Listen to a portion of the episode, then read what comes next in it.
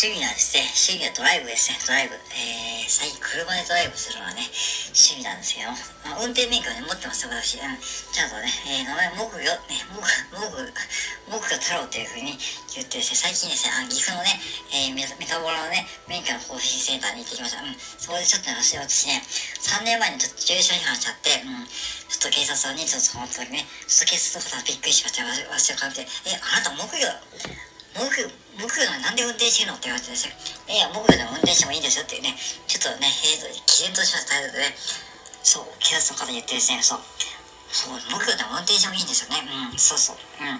で、ちょっと三田村の、えー、免許の法事センターに行って、ね、ちょっとね、あのね、自動車学校の先生のね、言葉を聞いて、あ、今度もね、やっぱ駐車員が良くないんだなと思って、次はね、そういうね、あの、あ、うん、最近はですね、あの、そこに行きました。あのね、えー、あそこです。えー、日本モンキーパーク。ね。日本モンキーセンターかな。おそさんね。